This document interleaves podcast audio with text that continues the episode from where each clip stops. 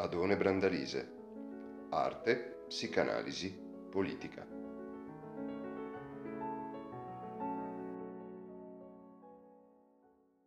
Riprendere. Ieri avevamo visto come la riflessione intitolata Caducità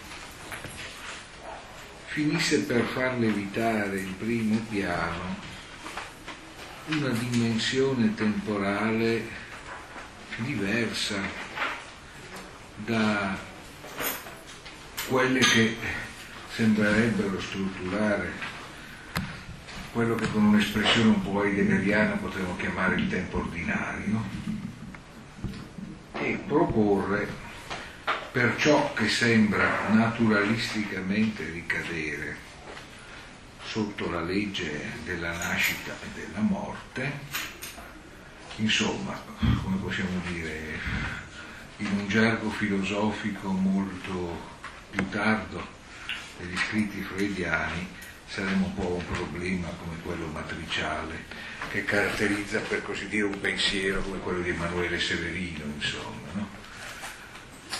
La follia dell'Occidente consiste nel ritenere che le cose vengano dal nulla e ritornino al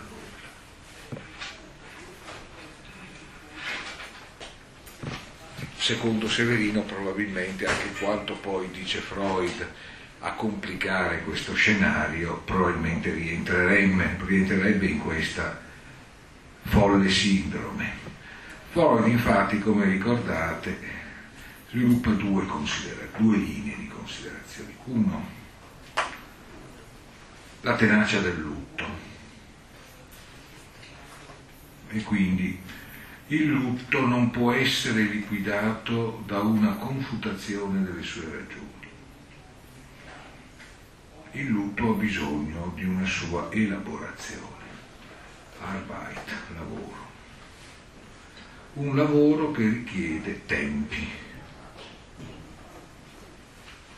In una situazione che Freud avrebbe ancora chiamato normale, pur dando il suo lavoro un decisivo contributo al superamento della nozione corrente di normalità, in una situazione, diciamo allora, normale nel senso di eh, non tradotta nella necessità di un ricorso allo psicanalista, essendo stato conclamato un disagio, il lutto ha i suoi tempi, si elabora regolarmente e consente alla fine, nel suo dissolversi, il reinvestimento della libido su altro oggetto rispetto a quello di cui era stata lamentata la sparizione. E ricordavamo, no, alcune proiezioni, per così dire, etnografico-antropologico-culturali, no? Il fatto che il lutto sia legato effettivamente a forme rituali di elaborazione che prevedano a volte anche normativamente all'interno di determinate comunità tempi per il lutto, no? Entro un certo, numero, un certo periodo non ci si può sposare se è morto il coniuge, magari ci si veste anche di nero, non si compare in pubblico, non si mangiano dolcetti là dove si possa essere visti, eh, si vede di piangere molto, di avere comunque espressioni particolarmente tristi e luttuose in ogni circostanza. Si esprimono, ci si esprime con massime sulla caducità della vita e sulla irrisarcibilità delle sofferenze, della deprivazione dell'oggetto amato, poi a un certo punto si è autorizzati a cambiare guardaroba, a cambiare atteggiamenti, una festa ogni sera e rapida ricerca di nuove unioni. Allora, questa cosa però, questo, questo discorso in Freud viene, come ricordate, ibridato con un altro, che è quello che ci interessa di più. Quello che in qualche modo vuole affidare le l'essenza di ciò che costituisce l'apprezzamento della bellezza o dell'eccellenza in qualche modo umana, non alla cosa, all'oggetto, ma alla qualità dell'esperienza che se ne ha, e questa, in un certo senso, in vario modo reimpastandosi il suo ragionamento con quello delle estetiche, di cui poteva in qualche modo conoscere la fisionomia, fa sì che eh, queste realtà diventino entità in un certo senso eterne, perché appartengono a una temporalità altra.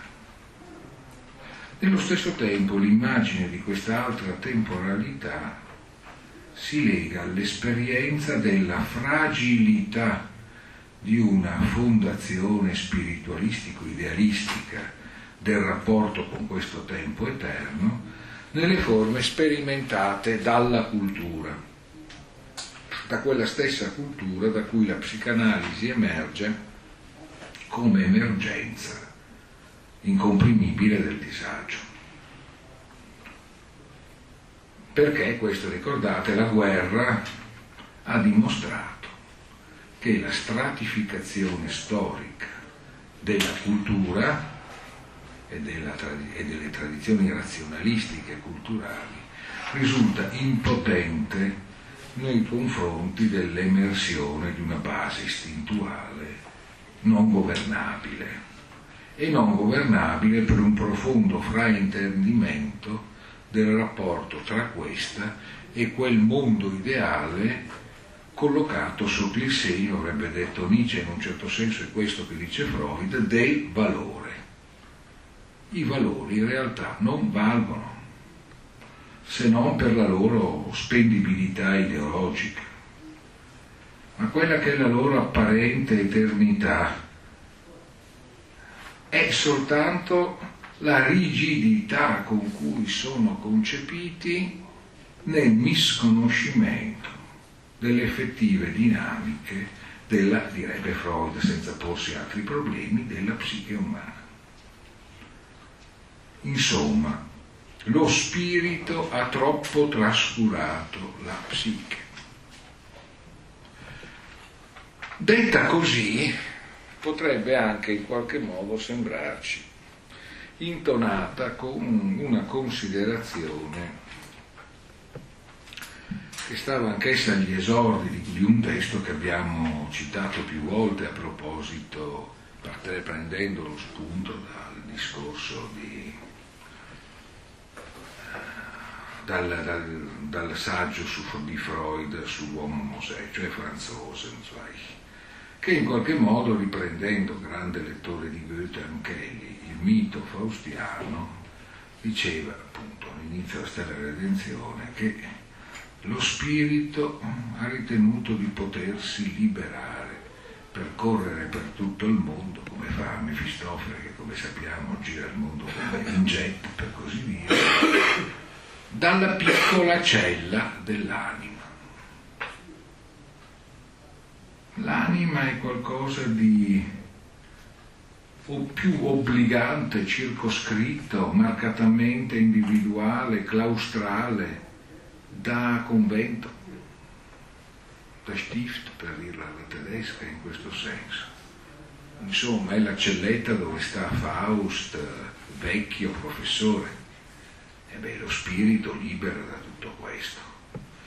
Sì, però libera da tutto questo, ma nello stesso tempo la psiche c'è, e l'idea che la corsa dello spirito risolva i problemi della psiche è contraddetta appunto dal risorgere del disagio e dal risorgere di una barbarie molto poco spirituale come cuspide avanzata del progresso. Cosa che Freud poi, ricordate, ha modo di considerare quando torna sull'uomo Mosè, no? Il progresso si è alleato con la barbarie, chi l'avrebbe mai detto alla grande tradizione razionalista e positivista ottocentesca? I proventi della scienza servono a costruire armi sempre più moderne. La potenza dei nuovi mezzi di comunicazione serve a omogeneizzare i pareri delle masse circa la possibilità di smodellarsi. Gli sviluppi delle tecnologie finanziarie si traducono in fortissimi incentivi alle opportunità collegate alla pratica guerresca.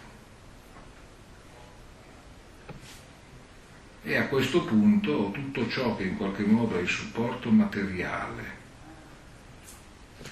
dei cosiddetti valori, opere d'arte, eccetera, sono le prime cose che vengono sbriciolate.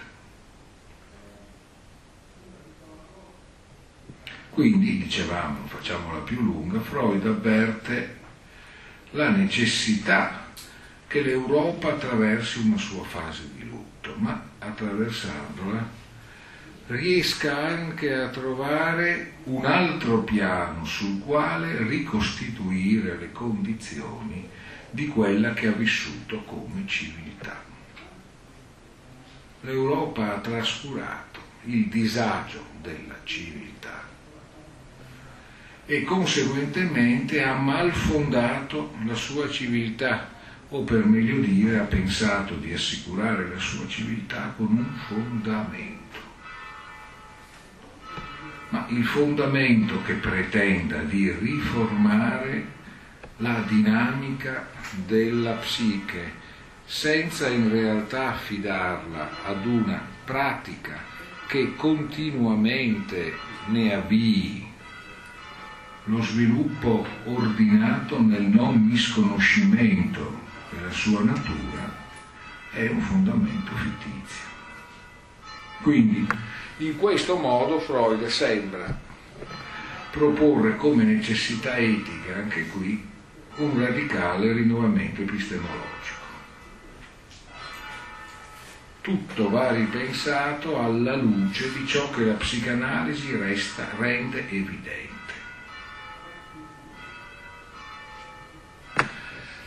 La cosa che sembra in qualche modo ospitare un'anticipazione a questa nuova dimensione è però l'arte e la letteratura.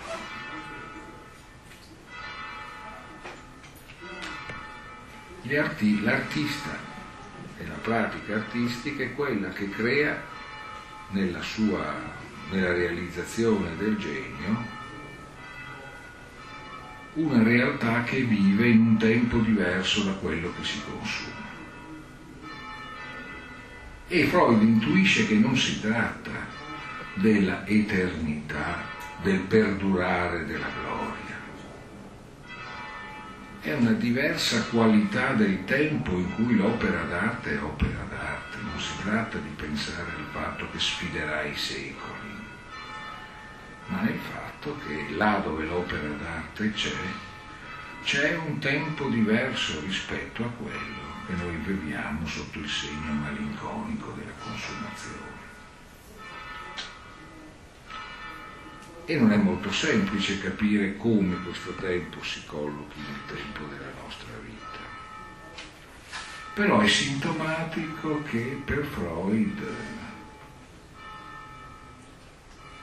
sia nel complesso degli orizzonti metapsicologici che la dimensione della letteratura e dell'arte venga in primo piano, e quando si va al di là dell'orizzonte della diretta pratica clinica, della pratica in cui la psicanalisi può ancora essere confusa vagamente con una psicologia, che si scopre, per così dire, proprio perché la psicanalisi si avventura su questi altri terreni per una necessità interna, che la psicanalisi è un'altra cosa. E nello stesso tempo la psicanalisi, che si rivela come un'altra cosa, svela nella dimensione letteraria qualcosa di diverso da ciò che di essa poteva in qualche modo dire la tradizione estetica di cui che di essa si è costantemente occupata, che pure Freud non ha nessuna intenzione di importunare, proponendo in qualche modo la psicanalisi assuma un controllo. questi territori.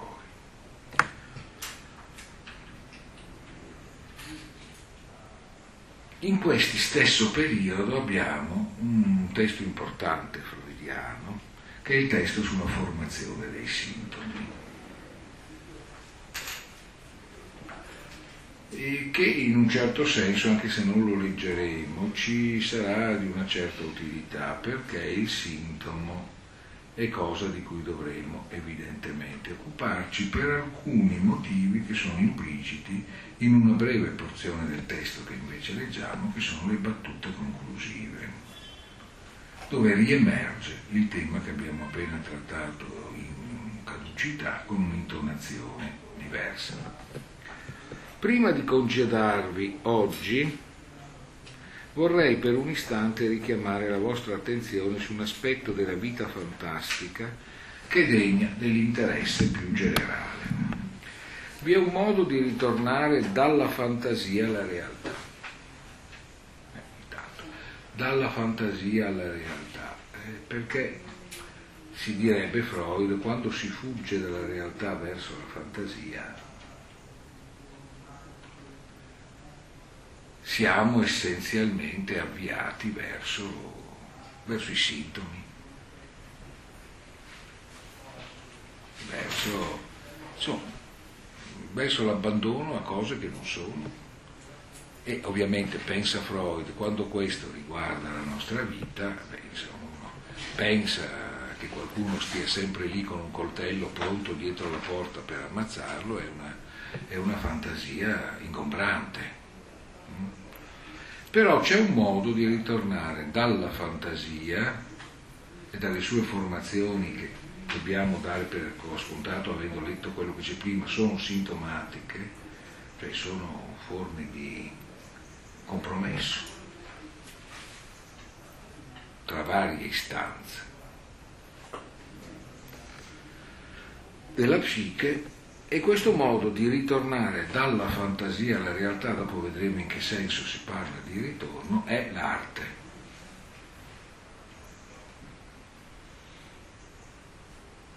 Quindi l'arte, che appunto pure per noi si associa ovviamente immediatamente, anche per Freud, all'idea della fantasia, dell'immaginazione creatrice, per usare un'espressione che ha una lunghissima risorgiva filosofica e sapienziale dietro di sé, in realtà, dice Freud, può essere un modo con cui dalla fantasia si torna alla realtà.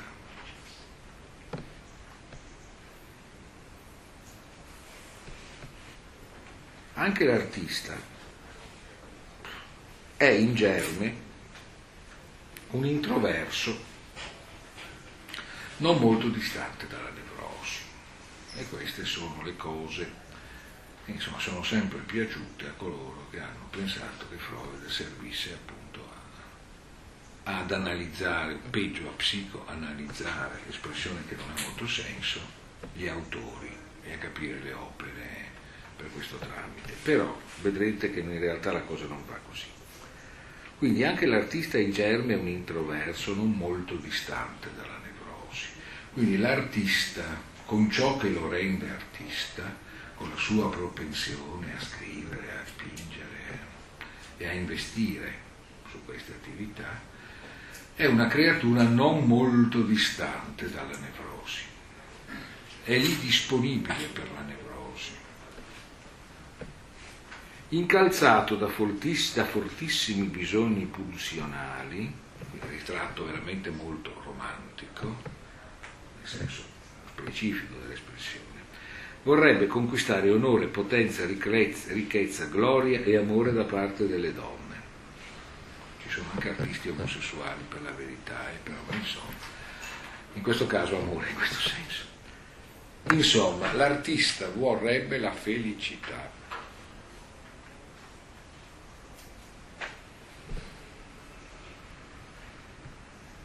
Gli mancano però i mezzi per raggiungere queste soddisfazioni. Perciò, come un qualsiasi altro insoddisfatto, gli si distacca, egli si distacca dalla realtà e trasferisce tutto il suo interesse, nonché la sua libido, nelle formazioni di desiderio della vita fantastica. dalle quali potrebbe essere condotto alla nevrosi. Quindi, dice Freud, l'artista potrebbe trasferire i suoi desideri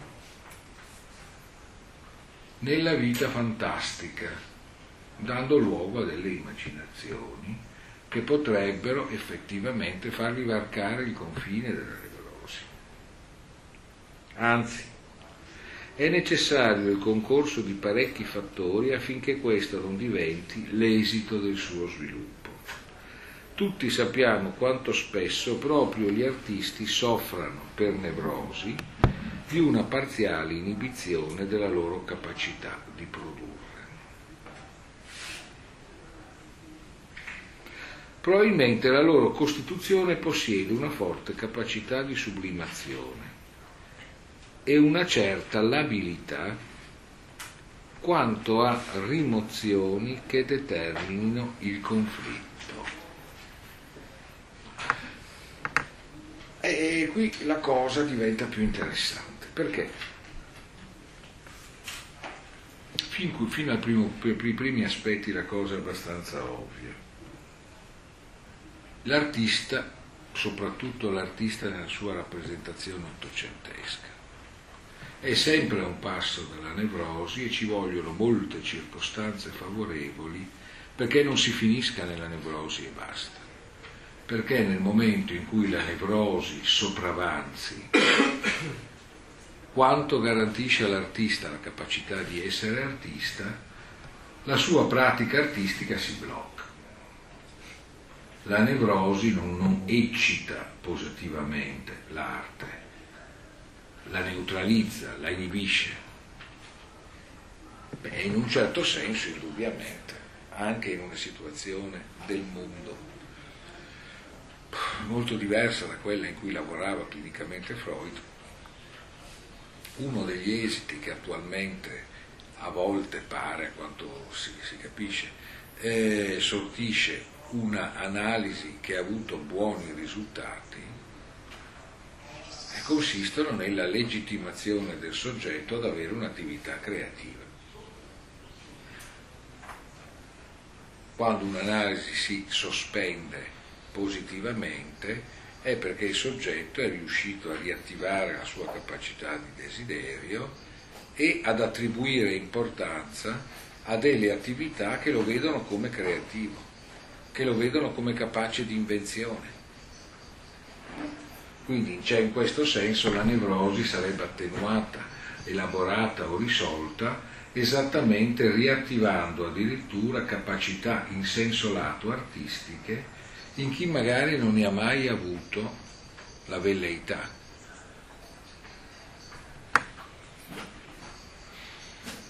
L'artista, dice Freud, probabilmente per costituzione, per costituzione che vuol dire per così come egli è, e gli artisti sembrano avere forti affinità tra loro sul modo di, come possiamo dire, di presentare una configurazione psichica, insomma. Possiede una forte capacità di sublimazione e una certa labilità quanto a rimozioni che determinano il conflitto. Cioè, l'artista rimuove con difficoltà, o per meglio dire, la rimozione in lui è meno solida, strutturante di altri, può essere rimessa più facilmente in gioco. E nello stesso, quindi questa sarebbe una grande riserva di risorse immaginali in definitiva, no? Contenuti rimossi che possono continuamente rientrare in gioco. E nello stesso tempo però, e qui siamo di fronte a una parola sulla quale dobbiamo soffermarci, una forte capacità di sublimazione.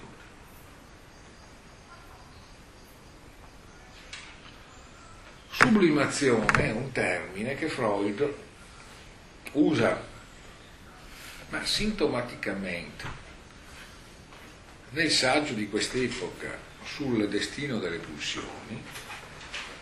Freud usa il termine ma in forma preteritiva, cioè analizzando i vari destini, poi ricordiamo meglio cos'è, delle pulsioni, dice di non voler parlare della sublimazione,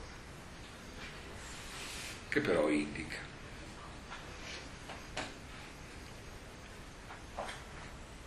Qui la sublimazione appare evidentemente come qualcosa di abbastanza decisivo nella considerazione che Freud viene ad avere del comportamento artistico e in un certo senso dell'arte stessa. In cosa consiste comunque la sublimazione, per quanto Freud ci consente di, di dirlo? La sublimazione consiste nella deviazione della pulsione da quello che sarebbe il suo ovvio destino, cioè la sua meta sessuale, verso obiettivi che di volta in volta la spostano dall'avere esito e la avviano a soddisfarsi in altro modo, cioè non giungendo a possedere un oggetto nei confronti del quale la pulsione si indirizzerebbe, ma nel produrre invece un'attività o delle opere sulle quali la forza pulsionale va a riversarsi.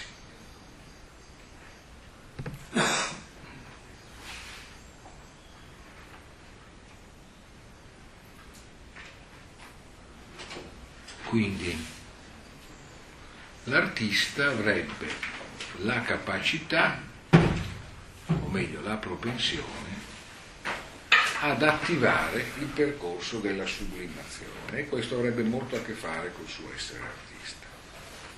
Beh, sembrerebbe di capire per il fatto che l'artista costeggerebbe la nevrosi, però sublimando, quindi ad esempio evitando, forse evitando, in parte evitando, forse trovando in questo un comportamento complementare con un'altra modalità con la quale le pulsioni possono essere deviate rispetto al loro sbocco sessuale, che è la perversione.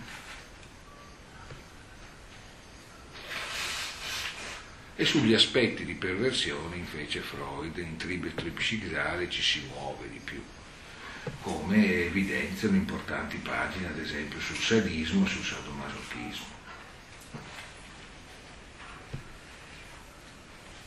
La perversione, più tardi vi sarà un immancabile gioco lacaniano sul significante, per cui perversion diventerà anche perversion, cioè disseminazione della figura del padre in più luoghi, per così dire, e quindi in altri termini soggezione a un comando itinerante che sposta costantemente dall'esito che sarebbe ovvio. Insomma, la perversione sostanzialmente è quella che consente di riportare in realtà su di sé la pulsione, assumendo peraltro come sostituto di sé un altro oggetto sul quale ci si fissa, potenziando al massimo la sua riduzione a mero dato oggettuale disponibile per la nostra manipolazione. In questo senso, l'esempio per eccellenza, quello di Sade, con le sue, secondo alcuni emozionanti, secondo altri noiose, seduta di indagine sugli effetti della crudeltà su oggetti umani esposti a questa, eh? sostanzialmente sarebbe in definitiva una forma di autoindagine del soggetto che cerca in qualche modo di possedere se stesso oggettivandosi attraverso oggetti umani sottoposti totalmente alla sua investigazione.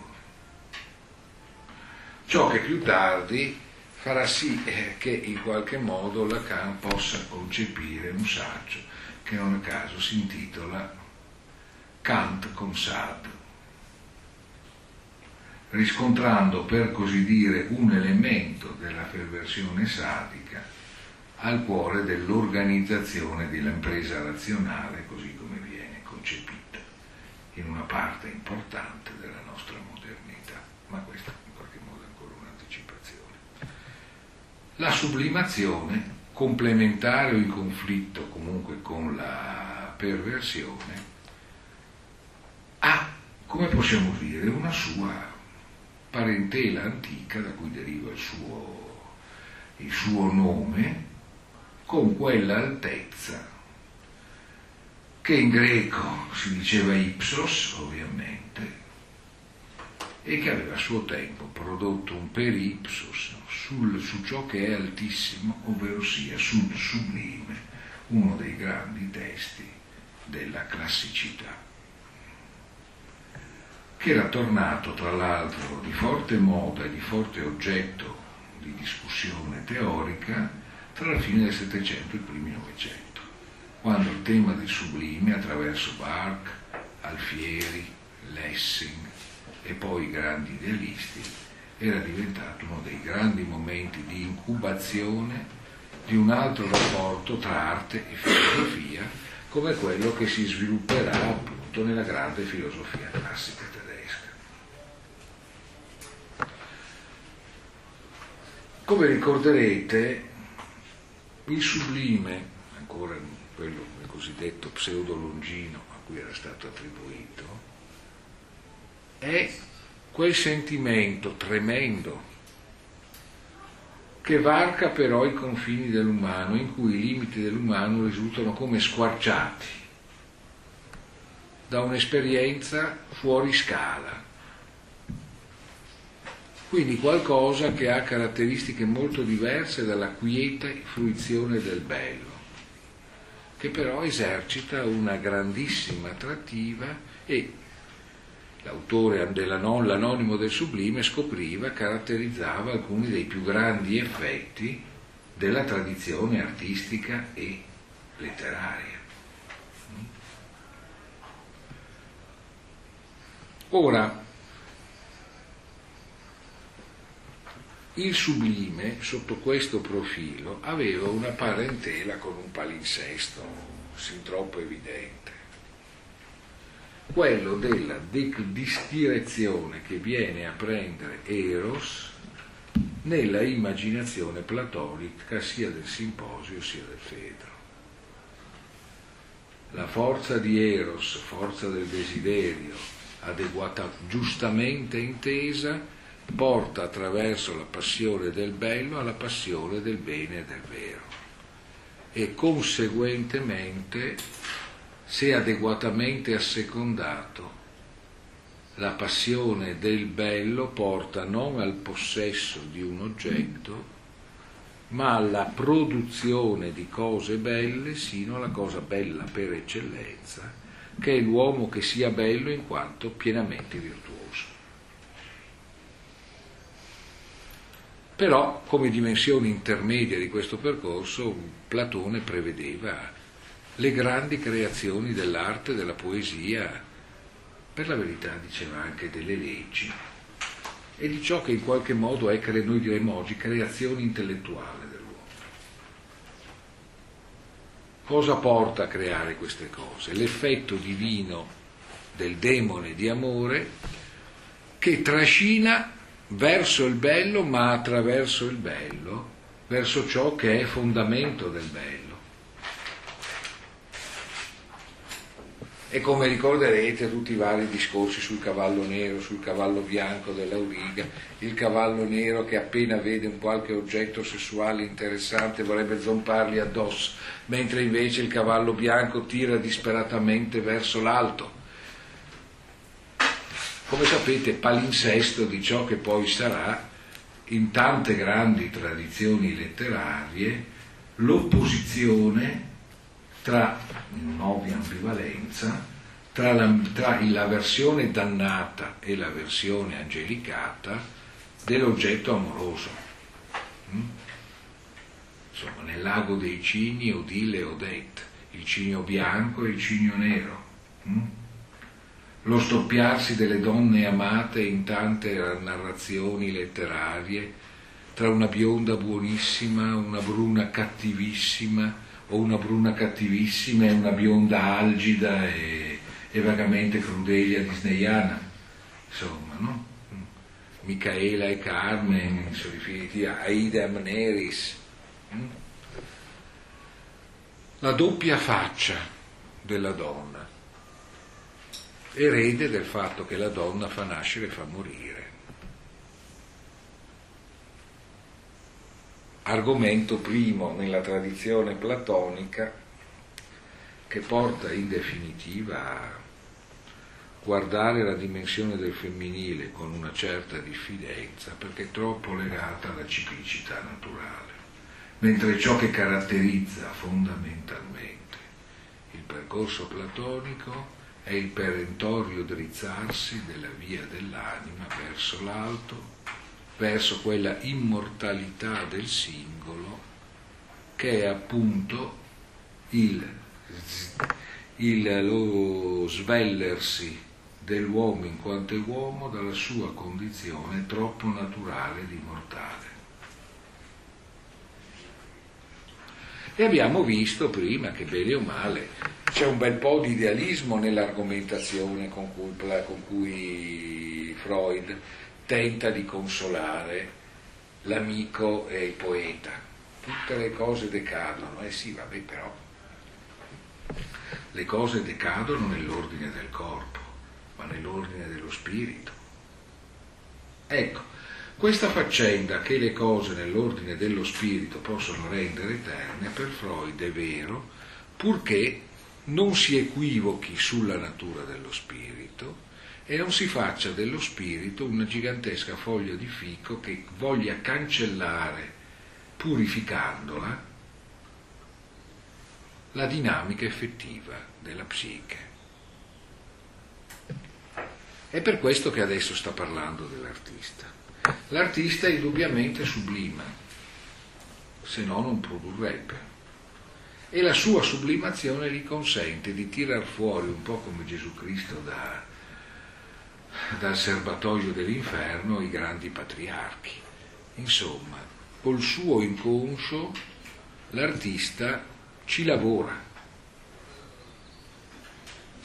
Le rimozioni sono più labili, può attingere a ciò che ha rimosso e coinvolgerlo in un lavoro che è guidato dal percorso della sublimazione.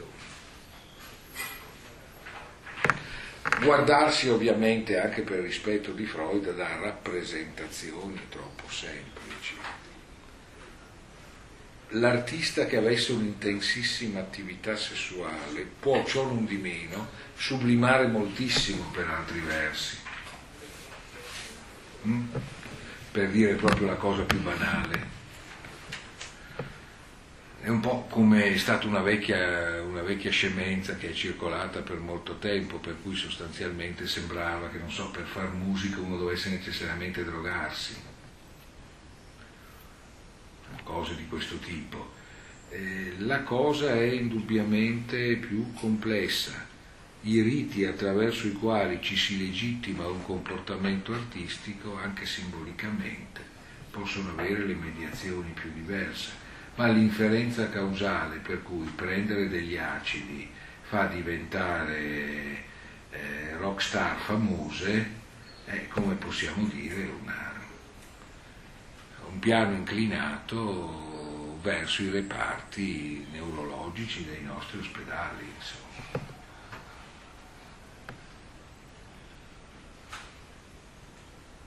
Dopodiché, come dicevo, la possibilità di ritenere che non esserci sia meglio di esserci e che questa cosa debba essere corteggiata come una delle condizioni che evitino di sentire la vita come neutralizzata, è una cosa che si ripresenta nei contesti più diversi e che ha anche avuto forme di importanti teorizzazione dal punto di vista sapienziale e filosofico.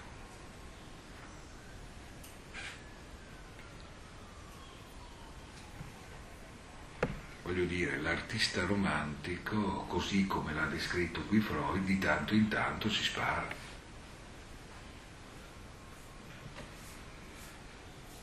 E non è che la cosa non c'entri, però l'artista tuttavia trova la via di ritorno alla realtà nel modo seguente. Quando sarebbe proprio perso di più coi suoi nella fantasia, in realtà l'artista ha una via di ritorno alla realtà, anzi ha essenzialmente questo. Egli non è certo l'unico a condurre una vita di fantasia. Il regno intermedio della fantasia è accessibile a tutti per generale consenso e chiunque soffra di privazioni ne aspetta sollievo e conforto. Noi veniamo da una storia che ha prodotto un'industria di questa cosa. Uno può prendersi qualsiasi computer, si strafà di pornofilm, di videogiochi, di qualsiasi altra cosa, e ha di che consolarsi del fatto di non avere una lira, di non avere un lavoro, di non avere una famiglia e di pensare di non essere neanche tanto attento e intelligente. Eh? Parla una dose di queste cose, appunto. Il fatto che tutti abbiano una certa possibilità di vivere di fantasia è una cosa su cui si è fatta industria. Ma per coloro che non sono artisti, la messe di piacere che possono ricavare dalle fonti della fantasia è molto limitata. L'inesorabilità delle loro rimozioni li costringe ad accontentarsi di quei magri sogni a occhi aperti che ancora riescono a diventare coscienti. E qui l'aspetto dell'abilità delle rimozioni, che è propria dell'artista. In coloro che non sono artisti, le rimozioni sono forti, il menù fantastico e infinitamente ridotto. Bisogna affidarsi ai, ai circuiti nevrotici della ripetizione, dell'ossessione, e quindi di quella che adesso in inglese si chiama addiction, insomma, no? Dipendenza. Se uno è vero artista, dispone di qualcosa in più. In primo luogo sa elaborare i propri sogni a occhi aperti in modo che essi perdano gli elementi troppo personali e diventino godibili anche per gli altri. Sembrerebbe pure Aristotele, no? Beh, fondamentalmente I, i mizoi devono, quelli che vengono usati nella tragedia della relazione, devono essere verisimili e non veri. Non possono essere troppo storicamente determinati, perché sennò riguardano solo qualcuno. Sono qualcosa che deve riguardare qualcuno, ma questo qualcuno potrebbe riguardare tutti. Eh? Era la vecchia lezione di Aristotele: bisogna che qualcuno sia proprio esattamente qualcuno, ma questo qualcuno ci deve far pensare che tutti potremmo essere, non come lui, ma che tutti potremmo essere come ciascuno di noi è. Questo era il segreto della grande tragedia greca.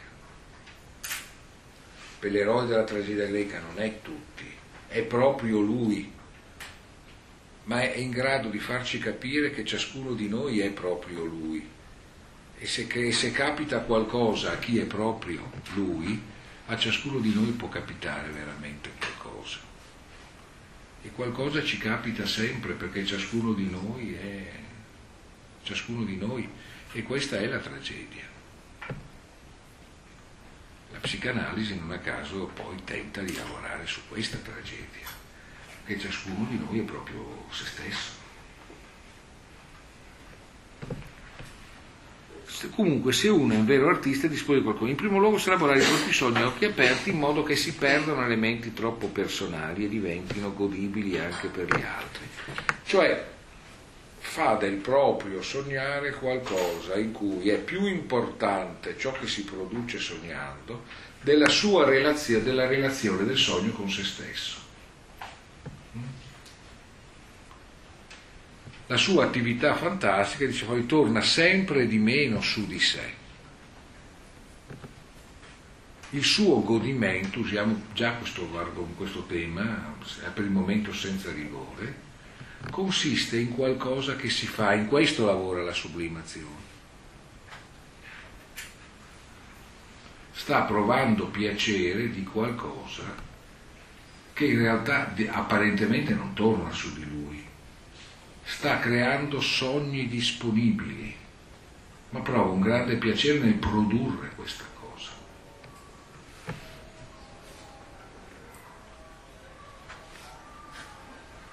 Se inoltre, sa inoltre mitigarli al punto che essi non tradiscano facilmente la loro origine dalle fonti proibite.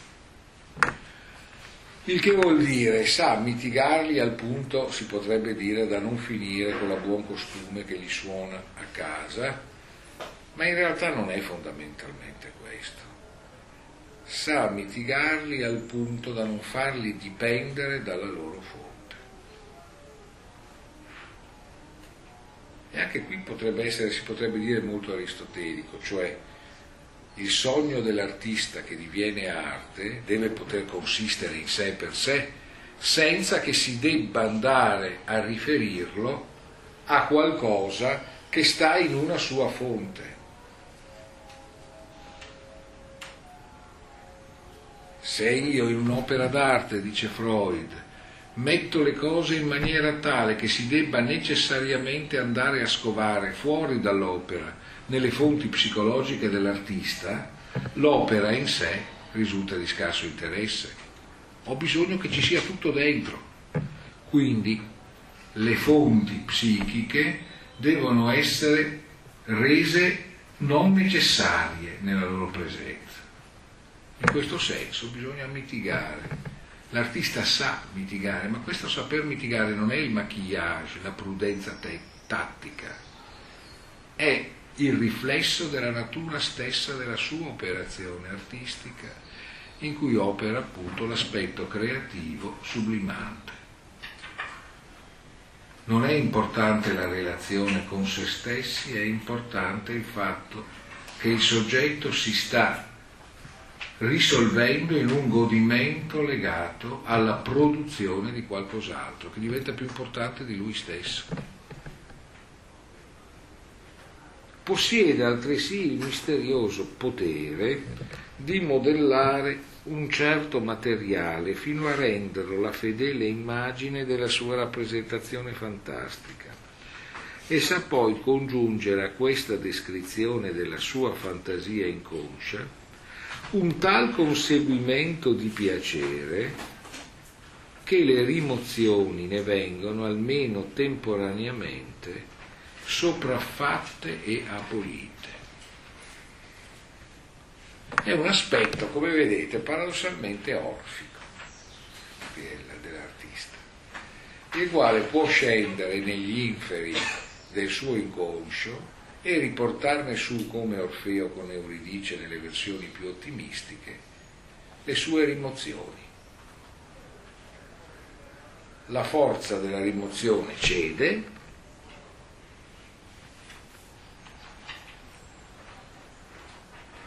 perché? Perché la fantasia inconscia riesce a conseguire una tale quantità, qualità di piacere da ricavarne la forza per vincere le resistenze della rimozione. Cioè nell'opera d'arte domina un piacere che è il piacere del suo strutturarsi. Potremmo dire, anche se Freud non dice così, il piacere della cosa che nasce, che ha da sé una forza tale da ottenere dal suo creatore la libertà di cui ha bisogno per poter essere veramente a sua disposizione. se è in grado di fare tutto ciò, essi gli offre agli altri la possibilità di attingere nuovamente conforto e sollievo dalle fonti di piacere ormai inaccessibili del loro inconscio.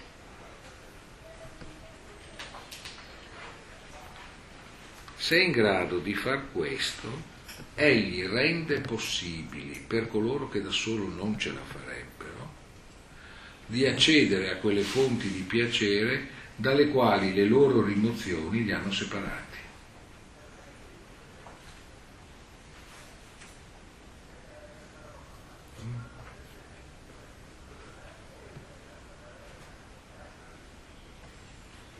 E adesso seguite la relazione, perché questo tipo di descrizione, come vediamo tra un attimo, potrebbe anche essere una perfetta descrizione della grande arte della letteratura di consumo. Le formule fabbrica dei sogni potrebbero sembrare perfettamente adeguate. L'artista allora che riesce a produrre per gli altri sogni che gli altri non riescono a sognare, che lo fa in un certo senso tecnicamente anche. Potrebbe sembrare la descrizione perfetta di tanta letteratura anglosassone, così magistralmente rivolta alla dimensione della letteratura di genere. Pensate ai libri gialli, ad esempio, no? I thrilling, queste cose qua, lo stesso horror, il gotico, no? Queste cose che possono essere realizzate con gigantesca perizia tecnica, che hanno una grandissima capacità di coinvolgimento del lettore e hanno anche una grande capacità di liberarlo del loro influsso secondo tempi perfettamente definiti. Mm? E difatti egli si guadagna la loro riconoscenza e ammirazione e ottiene ora, per mezzo della sua fantasia, ciò che prima aveva ottenuto solo nella sua fantasia: onore, potenza e amore. Quindi, ciò che prima poteva solo fantasticare gli viene adesso tributato in ragione del fatto che la sua opera gli garantisce di poter essere considerato, amato, di avere risorse economiche, di poter esercitare influenza sociale. Ma questo perché?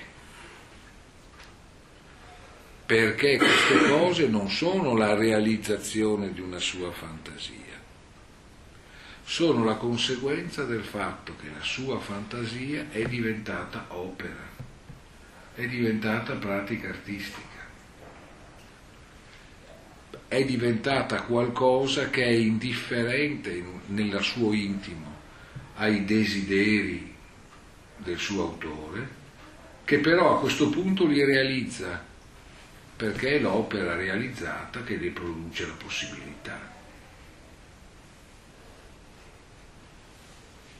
Quindi, come vedete, la, la, lo sviluppo della sublimazione ci ha portato fuori dalla dimensione nevrotica del rapporto con la fantasia.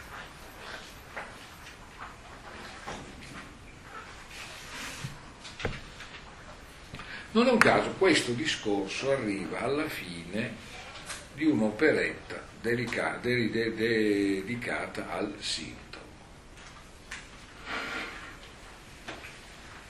E indubbiamente è stato così in molti usi let, critico-letterari della psicanalisi. L'opera d'arte può essere giudicata come un sintomo. Il sintomo, detto rapidamente, qui viene presentato da Freud come formazione compromissoria.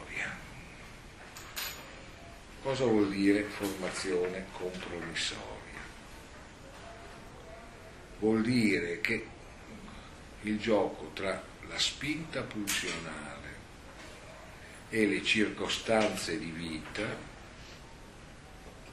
i divieti introiettati o esterni, fanno sì che si determinino situazioni di equilibrio. Le situazioni di equilibrio sono in qualche modo legate al determinarsi di situazioni psichiche per qualche tempo stabili, attraverso le quali il soggetto si procura una parziale gratificazione attraverso l'accettazione di una parziale frustrazione.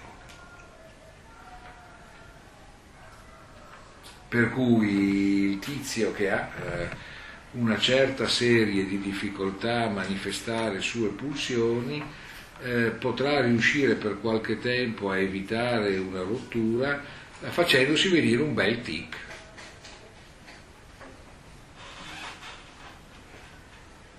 O somatizzando, facendosi venire dei mal di testa, facendosi venire delle terribili coliti, de- decidendo che se non ripete diciotto volte lo stesso gesto gli muore la zia. Insomma, tutta una gamma di situa- equazioni a ripetere, ad esempio, la necessità di ripetere gli stessi gesti, no?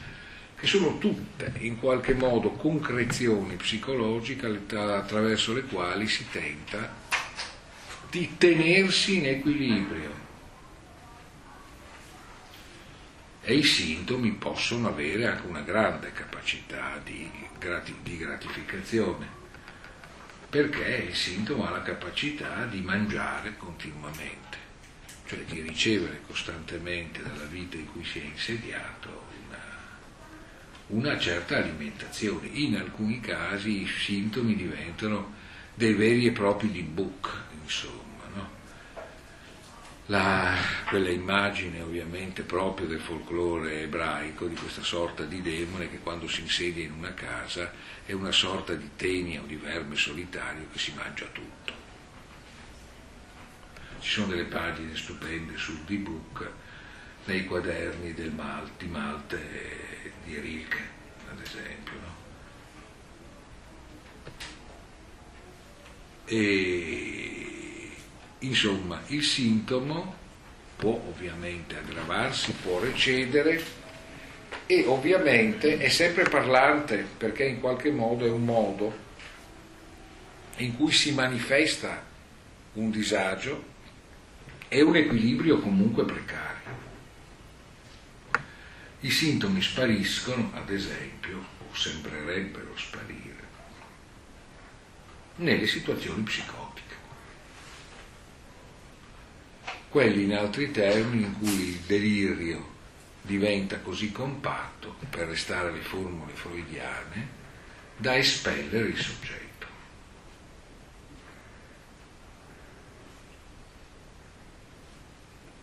Ad esempio il caso dei perfetti deliri paranoici, dove il soggetto è preso dalla convinzione di poter ricondurre qualsiasi circostanza in cui si trovi a una sua interpretazione univoca, e lo fa con assoluto rigore, con l'unico problema che il soggetto è escluso da questo da questo delirio e quindi non può essere in alcun modo raggiunto attraverso di esso, o così per molto tempo si è creduto, si crede ancora, alcuni dicono di no, ma comunque è là dove essenzialmente il sintomo non offre più un appiglio. Insomma, la psicanalisi, come, come ricordate, tendenzialmente come esperienze freudiane nasce dalla constatazione del comportamento isterico, e quello isterico è il sintomo per eccellenza, è il sintomo più ovvio. Se uno non c'è pezzo, appunto, si mette a urlare, a gridare, ad esagitarsi, uno dice gli sono saltati i nervi, eh? gli sono saltati talmente i nervi che urla, grida e smania, e quindi in qualche modo chiede anche in qualche modo che si intervenga sul suo caso. su questo si può lavorare. Le isteriche di Pinel sono in un certo senso le vere e proprie, come possiamo dire, hostess d'avvio del, del percorso analitico, insomma, le, anzi vogliamo più nobilmente le prime divinità propiziatrici. La grande isteria è per eccellenza un sintomo, è un sintomo che chiede di essere interpretato.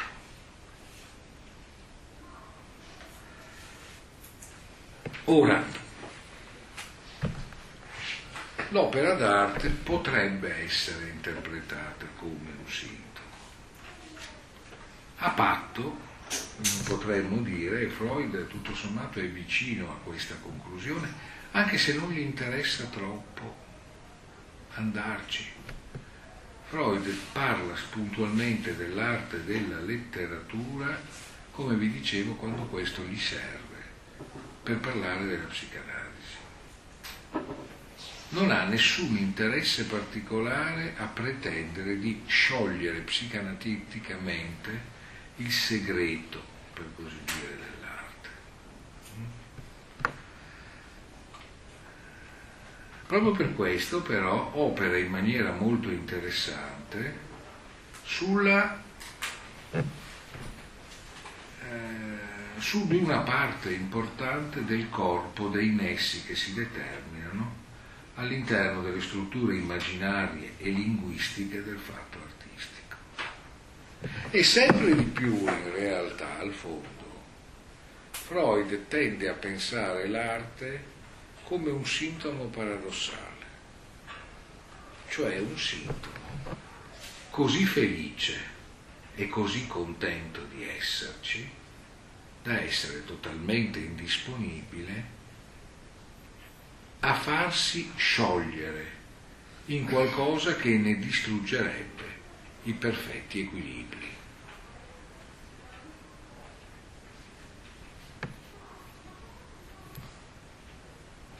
Sotto questo profilo esiste, proprio dai punti di vista anche biografici, una forte fenomenologia di veri e propri rituali nevrotici, spesso vissuti dagli autori come rito propiziatorio al mantenimento della propria attitudine artistica, come se in un certo senso bisognasse accettare una parziale mutilazione della propria vita, perché quella diversa direzione della propria potenza pulsionale che ha conseguito, che ha consentito i percorsi di sublimazione, non venga messa in questione. Caso che si verifica spesso nell'ambito della psicanalisi, dove, in cui l'analista vive il problema di poter rischiare, attraverso gli sviluppi dell'analisi, di rendere il suo paziente indisponibile a continuare, a continuare delle pratiche artistiche che ha in qualche modo già avviato, e magari con ottimi risultati, perché lo scioglimento dell'aspetto sintomatico di questo equilibrio può comprometterne la perpetuazione.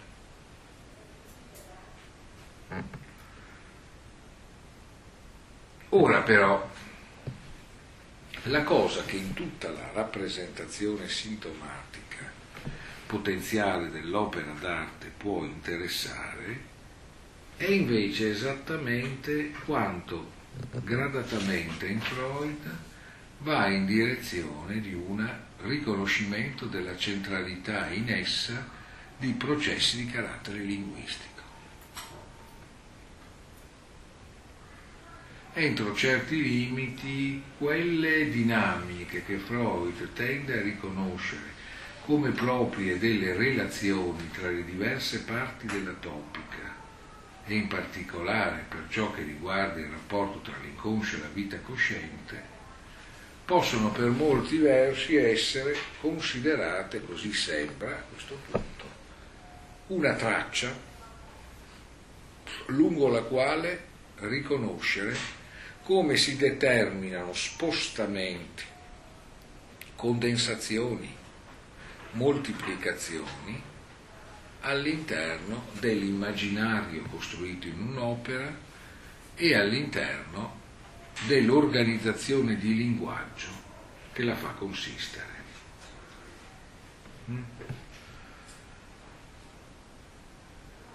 Sotto questo profilo i testi che in parte potrebbero esserci utili sono disseminati in vari momenti del, della, della carriera di Freud, e in un certo senso riportarli all'interno di questo discorso richiede anche una loro continua riformatazione che in qualche modo rimonti sul diverso assetto epistemologico complessivo dell'impresa freudiana nei singoli momenti storici della loro stenuta.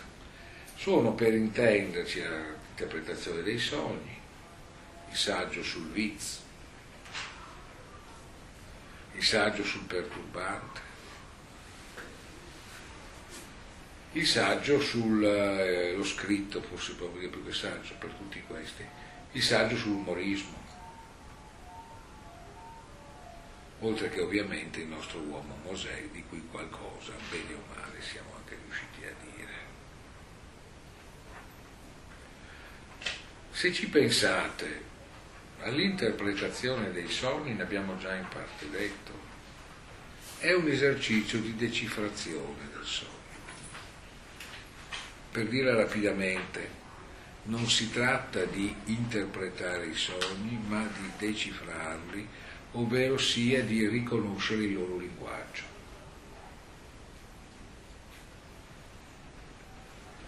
Capirne la lingua. Ciò che essi dicono nella loro lingua è una cosa molto più complessa, ma intanto si tratta di capirne la lingua.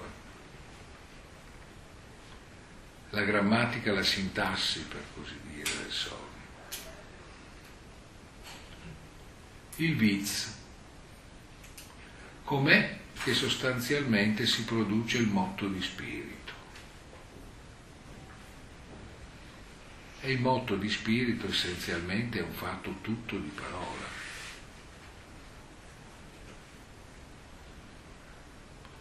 Volontario e involontario che sia.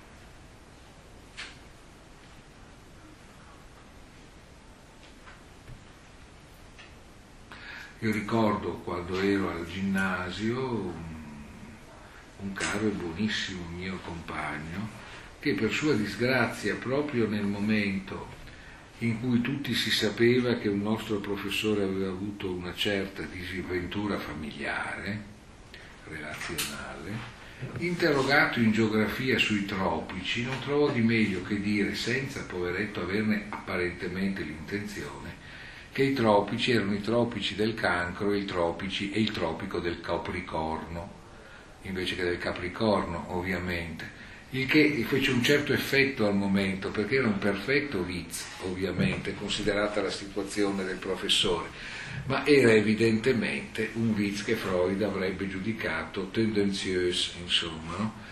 Tendenzioso, insomma. In questo caso il poveretto non aveva nessuna di queste intenzioni, però aveva fatto un viz perfetto. Cosa c'era, cosa c'era in quel viz?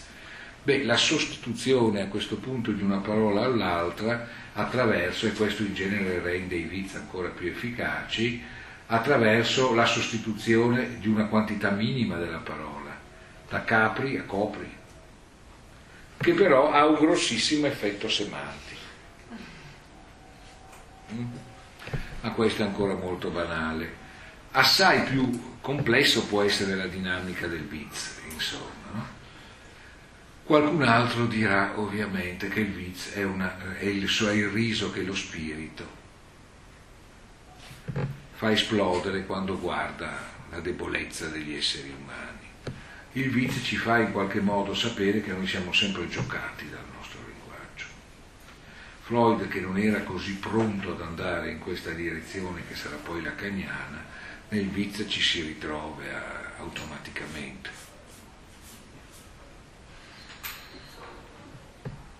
Il linguaggio ci prende in giro, si fa gioco di noi.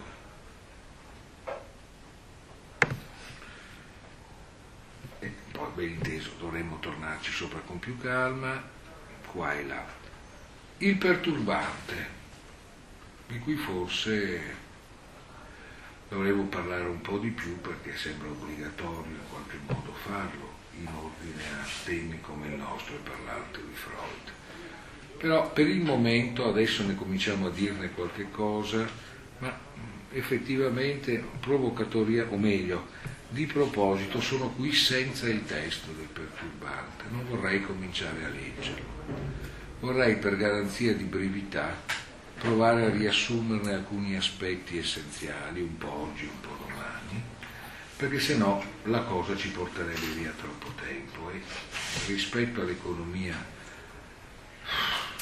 del corso eh, credo che eh, avrebbe un effetto troppo squilibrante. Ora, il perturbante, di tanto in tanto qualcosa si è detto, è, un sacro, è uno scritto del diciotto che nasce da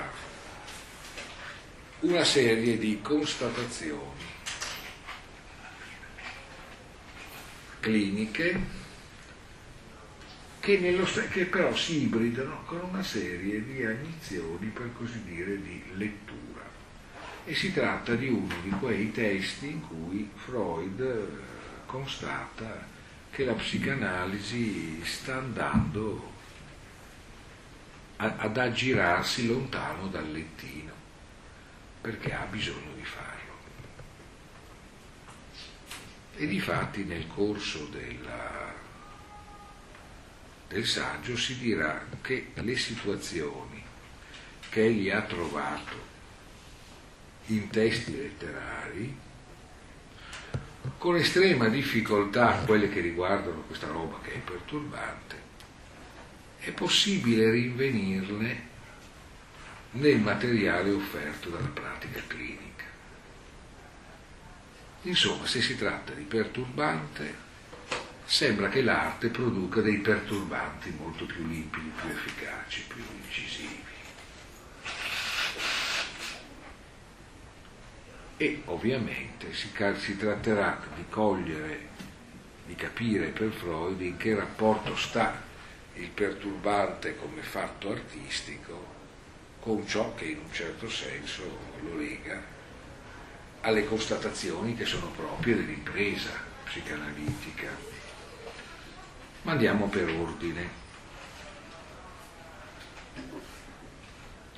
Il eh, cuore del saggio, c'è anche tutta una prima parte in cui Freud eh, riferisce di una ricerca di carattere storico-semantico che viene fatta fare l'allora giovane dottor Theodor Reik, che poi sarà uno dei nomi della prima fase della psicanalisi, su ciò che significhi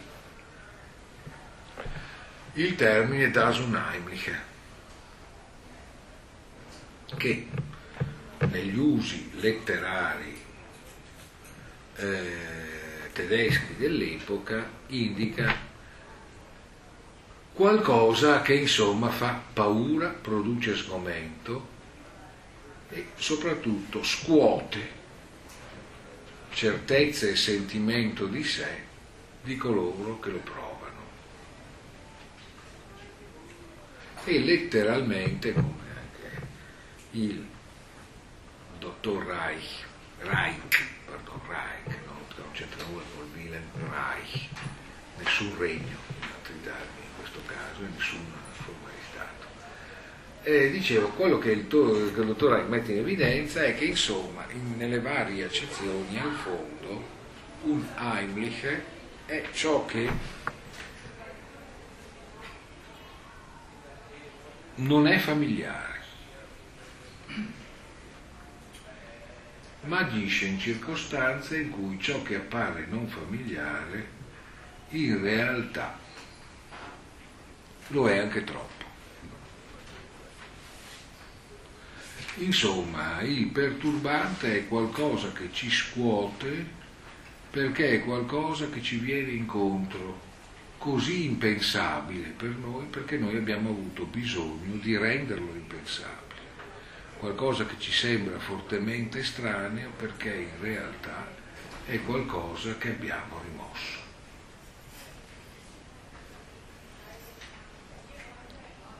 E perché perturbando, e perché venendoci incontro sospende l'equilibrio che era fondato sul suo stare in latenza. Un po' come sono solito dire quando devo parlare di queste cose, come se le fondamenta di una casa venissero fuori e venissero a visitare la casa, che nel frattempo si trova senza fondamenta. E la visita sarebbe evidentemente una visita perturbata. Nella nostra lingua, come in altre, si è deciso di nominare questa situazione con l'effetto e non con la causa. Quindi non, noi non traduciamo dasunami, che è il non familiare, ma lo traduciamo il perturbante, perché il non familiare perturba. Ora Freud costruisce il centro del saggio sull'analisi di un racconto di Theodor Hoffmann, che è, come voi sapete, uno dei massimi interpreti del racconto fantastico in contesto romantico. E il racconto è un racconto tra i suoi tantissimi, forse uno dei più noti, che si intitola Der Sandmann, cioè letteralmente l'uomo della sabbia, eh? spesso chiamato, spesso, spesso tradotto in italiano, il mago sabbiolino. Ed è una complessa storia nella quale vediamo un protagonista assediato nel corso della sua esistenza da il riemergere di una serie di traumi infantili, che però, cosa interessante, si sono strutturati secondo un certo defilé immaginario.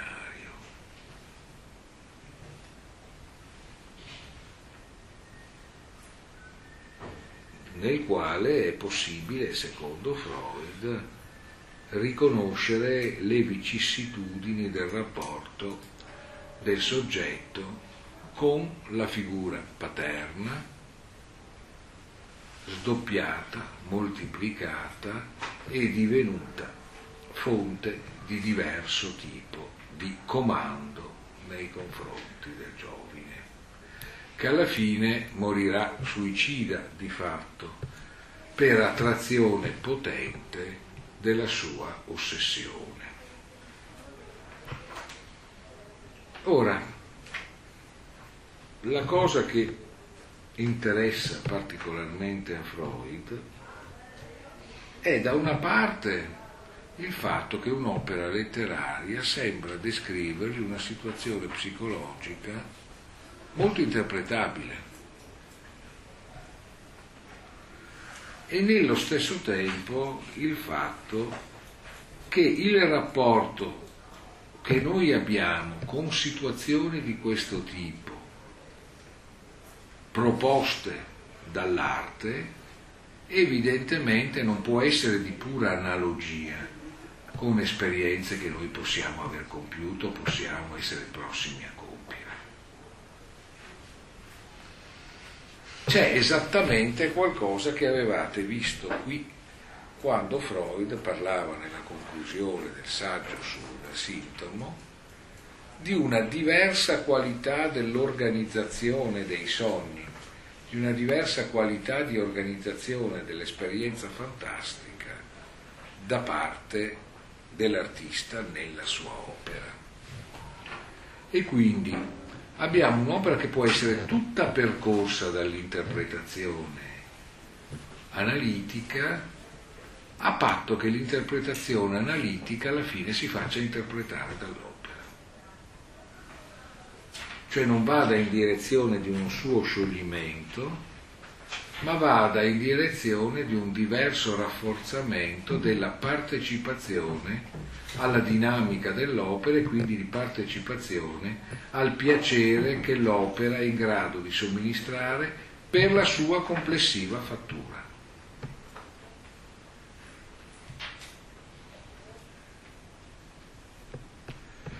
E questo effettivamente è forse uno degli aspetti del messaggio del perturbante che normalmente vengono meno messi in luce, tanto che il saggio sembra per alcuni versi genialissimo e potente nell'identificare la dinamica essenziale del perturbante, quella che prima vi descrivevo, ciò che in qualche modo stava nascosto alla base di ciò che viene perturbato, perturba perché compare all'esterno come qualcosa che rimette in questione l'equilibrio che si fondava sulla sua latenza.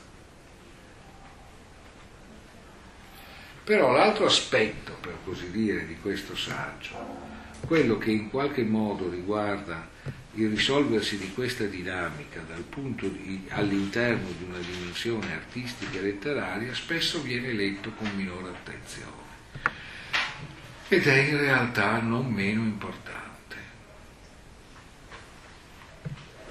perché allora effettivamente si viene in qualche modo a scorgere che anche Freud effettivamente è attratto dalla capacità che ha il linguaggio artistico di essere in continuità diretta col modo in cui noi siamo presi del linguaggio nella nostra vita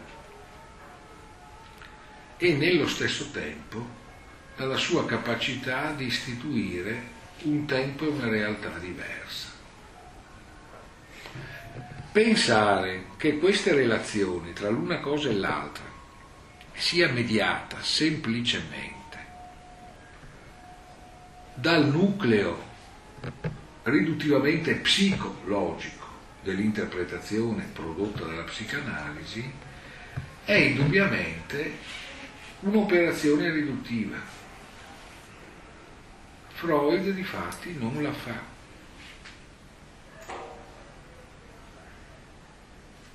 È per questo che nel brano che abbiamo letto prima, come in qualche modo ricorderete, Freud non gioca la carta dell'analogia diretta tra le situazioni fantastiche che l'artista realizza e le fantasie di tutti i suoi lettori,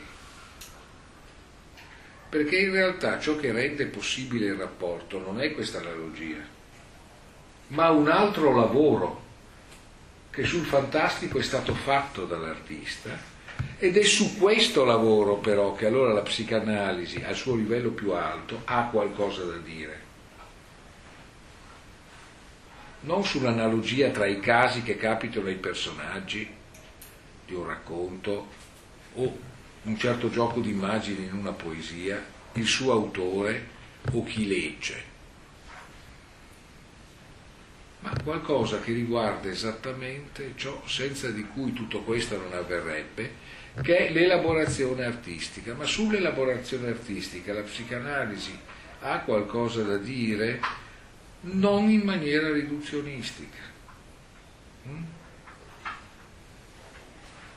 Avrà una volta di più il compito, come abbiamo visto nel, in Mosè, non di sciogliere gli enigmi, ma di frequentarli, di attraversarli, di abituarcisi.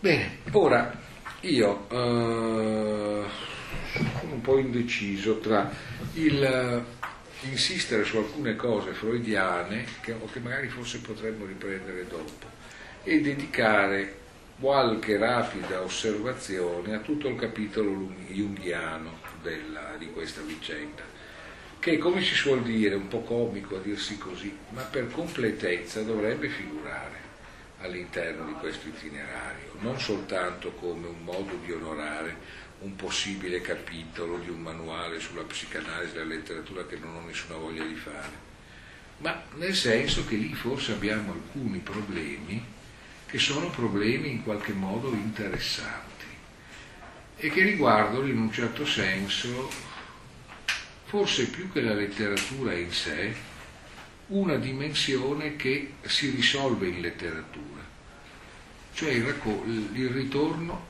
e la narrazione del mito e dei miti, la dimensione mitica in letteratura, questa cosa su cui si è concentrato in qualche modo l'effetto junghiano della psicanalisi e che forse in una qualche misura va anche analizzato. Adesso vediamo domani di vedere forse ancora alcuni elementi di transizione freudiana e poi di venire a, a questo passaggio junghiano. Ovviamente se voi avete delle cose da dire, da dirmi, da osservare o da chiedere, eh, è una cosa possibile, eh? Cioè io non voglio mai sollecitare gli interventi da parte degli sventurati che seguono i miei corsi, perché penso che la fatica di stare a seguire queste cose non debba essere aggravata dalla fatica anche di dover intervenire obbligatoriamente. Ma se ci fossero delle cose da dire, da osservare, da proporre, questa è una modalità sempre apprezzata e ritenuta valida e credibile. Lo ricordo questa volta, lo ricorderò forse una o due volte in tutto il resto del corso, perché... però ecco, tenetelo presente. Non è una cosa che costituisca un sabotaggio. Sì. Bene.